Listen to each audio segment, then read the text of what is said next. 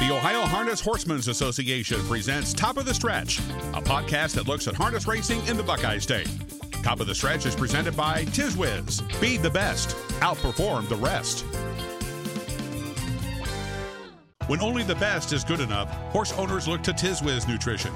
Your horse is an individual with its own needs suitable for its lifestyle, whether it's racing or relaxing. For over 60 years, TizWiz has strived for nutritional excellence, delivering products that make a difference. There is a nutritional reason for everything that is put into TizWiz feed. Take your racing stable to another level with TizWiz. See the complete line of TizWiz feeds at tizwizfeeds.com. TizWiz, feed the best, outperform the rest.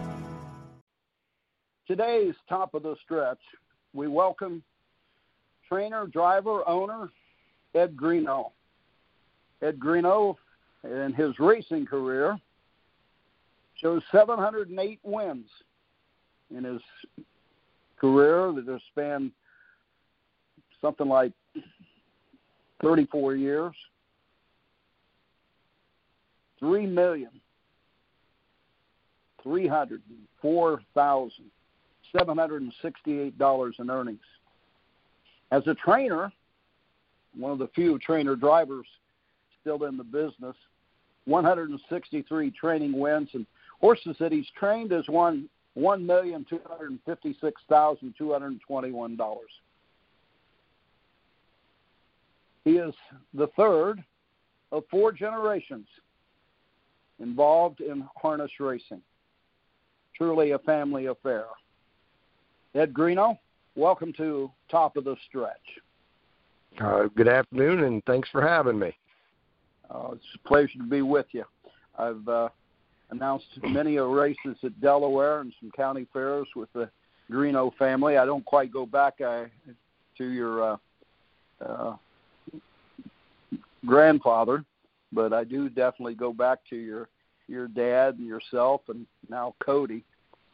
Has the Greeno fa- Dorsey Greeno would have been your great grandfather, and he got involved in harness racing in 1942, so to speak was what did he do before harness racing? Well, actually, uh, Dorsey would have been my grandfather.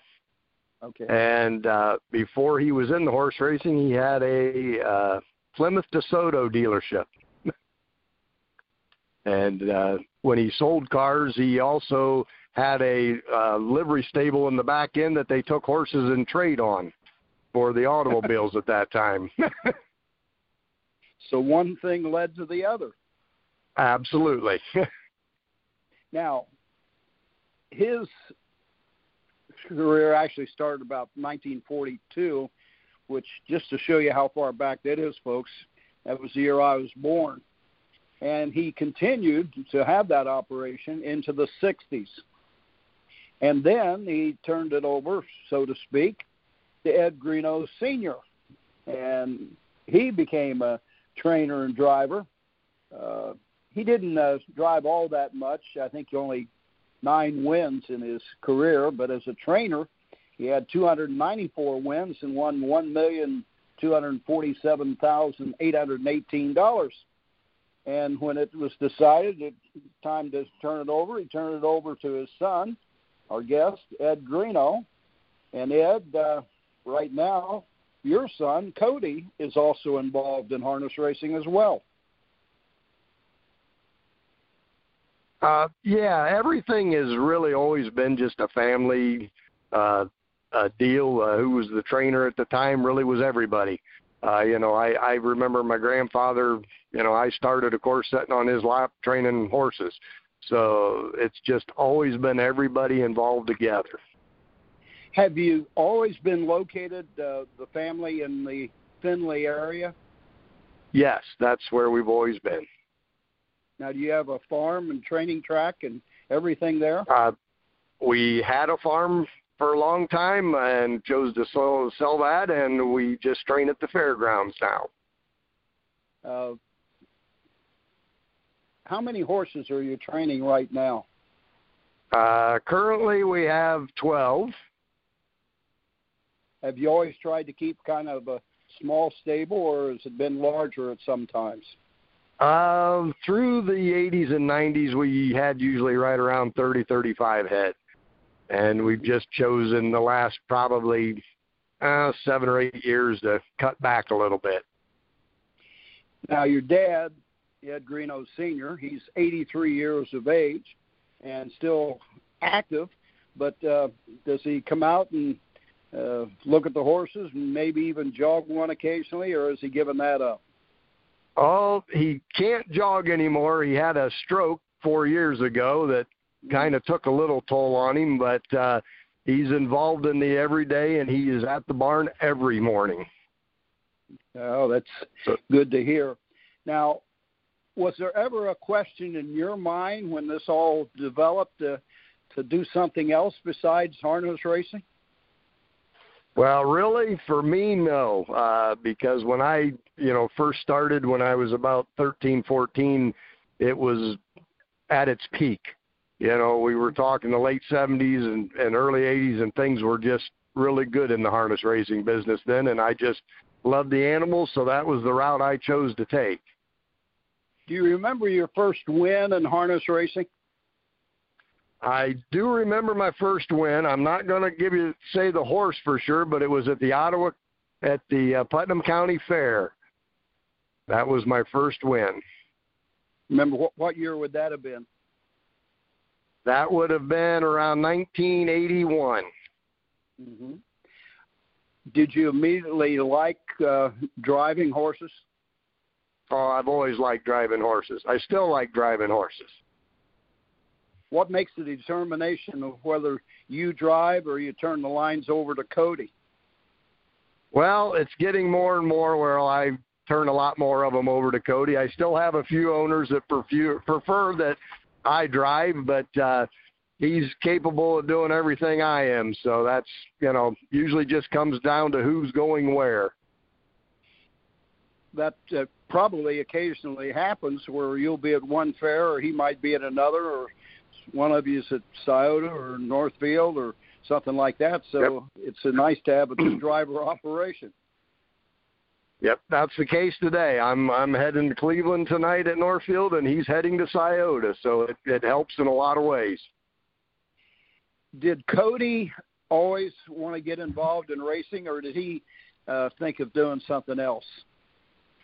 Well, he's always liked being around the horses, and it took him a little longer to decide that's what he really wanted to do. Uh, you know, I it, I kind of insisted that he went to school and uh, he played soccer in college, so that took a little bit of time away from it. But in the last four or five years, he's really come back and decided this is what he wants to do for a while. If I remember, Cody said that he has a son, right? Yes, how old is he? Uh, he just turned nine years old, and he absolutely loves the horses. so more than likely, we're going to see a, a fifth generation. I I would say it's at least to some extent, yes. I'd say there's a pretty good chance of that. now, has he started jogging horses yet? Uh, he hasn't started jogging yet. He rides along with us, you know but not on his own. But he does like to ride, and he likes to he likes to train in miles. He likes to go fast. well, don't we all? I guess. yes, we do. turn them, the faster the better, so to speak. Um, do you own all the horses that you train, or at least a part of every horse? Uh, at the current time, I own all a part of all except for one that I'm training at the moment. But we usually try to keep a part of everything. So basically, uh, you own everything that you have. Is it better that way? Do the, do your partners uh, have a little more confidence if you are a part owner? Yes, they they seem to be a little more uh, cooperative with what you want to do when you got a little skin in the game yourself. They you know they feel that you're doing everything you can. Have you ever had somebody that wouldn't sell you a part of a horse? Uh, not really. No. Most of the people they're under the you know the understanding that that's the way we prefer to do it. Um, I've even had a couple people that never had had partners until we they came and and then they became partners with us over the years because that you know we just tried to explain to them if if everybody has the same uh, intentions of what we want for an outcome and everybody's got the same involved it it just seems to work out better. What about other family members that are not of the male gender? Uh, do they also like harness racing as well? Well my oldest daughter absolutely loves it, but uh, she doesn't participate except for watching them because uh, she's got Down syndrome, and but it's absolutely like her biggest thrill is going to the races and watching the horses race. This whole there, coronavirus thing just has a mess up. I think you'll agree with this. There was a tremendous connection between individuals such as your daughter and horses, isn't there? Oh, it's it's unbelievable. And throughout the years, uh, with some of the programs we've we've had her in, we've let other kids come out and and just be around them and stuff. And uh, the just the different demeanor the horse has around children with special needs is unbelievable. You know, horses. I also think with youngsters, I think they're very aware that they are youngsters, and it seems like some of the horses that I I mean I'm sure there's some that are not that that's small, but horses sometimes protect those younger ones, don't they? Oh yes, and and they'll allow children to do things to them that they would never even you know consider to let an adult do. You know, it, it's it's amazing. I remember um, my family had a horse one time, and uh, my daughter Neville, when she was about two years old, was at the barn, and she got away from us, and we couldn't find her. And we looked in this one stall of the horse, and it was a horse by the name of Lewis Lincoln. And there he was, Neville in the straw, underneath Lewis Lincoln, and his four legs were totally spread apart so as not to harm that two year old. And I think that showed me the special bond they have with youngsters. Oh yeah, I I can totally believe that. But you know, it's just amazing the way they treat young kids. What does the future hold for the sport of harness racing? Uh, you race primarily at the fairs. You race uh, uh, at the race meets as well. How do you see our sport uh, progressing in the years to come? Well, that's really kind of hard to say right now. It's it's been a little bit on the dwindle as far as you know participation and the amount of younger people that are getting involved and with the expense of it and and the travel you know that it's easy to understand but i also believe that it's a it's a good sport and and it's a sport that a lot of people uh would benefit from being involved in. And i just think that we've got to do everything we can to push it forward and continue it on a, a path forward. How did covid 19 affect your operation earlier this year and still affects your operation, I'm sure. Um, it's had a small effect. I can't say it's been a, a terrible effect on uh, my operation, but you know, it's it's been more of effect from the owner standpoint. Uh, you know, they they get involved with this because they want to race horses and they want to watch their horses race, and not being able to go. Uh, as I mentioned earlier, my daughter, it's killing her not to be able to go to the fairs and and watch them. But I, I think we've been very fortunate that uh, here in Ohio, our governor, you know, stepped up and has allowed us to to get back to somewhat of a normal. And and if we can just all do what we have to to keep going, I think we can get back where we were before it all started. Well, that is certainly the hope, but I've heard a lot of people say that uh, the normal that we once knew uh, may never get back to that uh, part of uh, of our lifestyle because it affected whether you're in the horse business or any other business. It's uh, affected us all, and uh, it's it's going to have long range effects. I'm afraid. Yeah, I, I think to an extent uh, we're going to have to find some different ways to do things.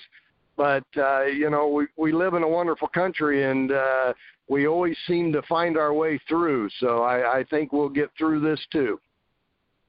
Now, I think what a, is the Greeno operation basically a nine month a year operation, or do you uh, find yourself racing more and more horses in the winter time?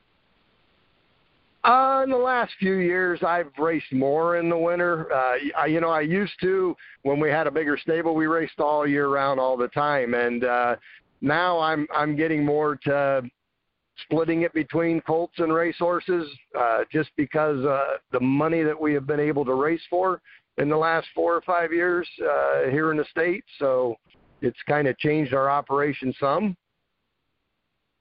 The fairs, though, will always be a big part of Ed Greeno, and I'm sure Cody as well, though. Oh yes, uh, you know I we participate a lot in the fairs, and we race a lot of horses at the fairs, and I think it's a great place to, to teach horses and bring them through their paces. And, and there's a lot of really fine horses come out of the county fair programs. Are the fairs a lot more fun than racing at the race meets? Well, it it definitely takes a little bit of the uh, just monotony out of it by being able to go to the fairs. You know, it's it's a different atmosphere. You get a lot more family participation at the fairs, and so it it just makes it nicer than just having to go to the racetrack every night. Well, Ed, I know that you're on your way to Cleveland at Northfield, so we don't want to tie you up much longer. But to wrap things up, a lot of parents involved in harness racing. I've heard them say, "Well, I want my son or daughter becomes a teacher or a doctor or a lawyer or something like that and get out of this business." But the Greeno family has been operating since 1942, 77 years. What the family involvement in harness racing meant to Ed Greeno and your entire family? Well, I would say the biggest thing it's meant to me is it has kept our family very close. Uh, not very many people can say that they can spend almost 90% of their days with their with their entire family and that started from when I was uh you know around the barn with my grandfather and uh my father and now my son and and now my grandson's out it it gives a place you know where everybody can be together and everybody can work towards the same goal. And even though there's ups and there's downs, you know, it's it's something that just not many people get the opportunity to spend that much time with their family. And that I've been very appreciative for. When only the best is good enough, horse owners look to TizWiz Nutrition. Your horse is an individual with its own needs suitable for its lifestyle, whether it's racing or relaxing. For over 60 years, TizWiz has strived for nutritional excellence, delivering products that make a difference. There is a nutritional reason for everything that is put into TizWiz feed. Take your racing stable to another level with TizWiz. See the complete line of TizWiz feeds at tizwizfeeds.com. TizWiz, feed the best, outperform the rest. Thank you for listening to Top of the Stretch. Top of the Stretch is presented by TizWiz. Feed the best, outperform the rest. Top of the Stretch podcasts are a presentation of the Ohio Harness Horsemen's Association.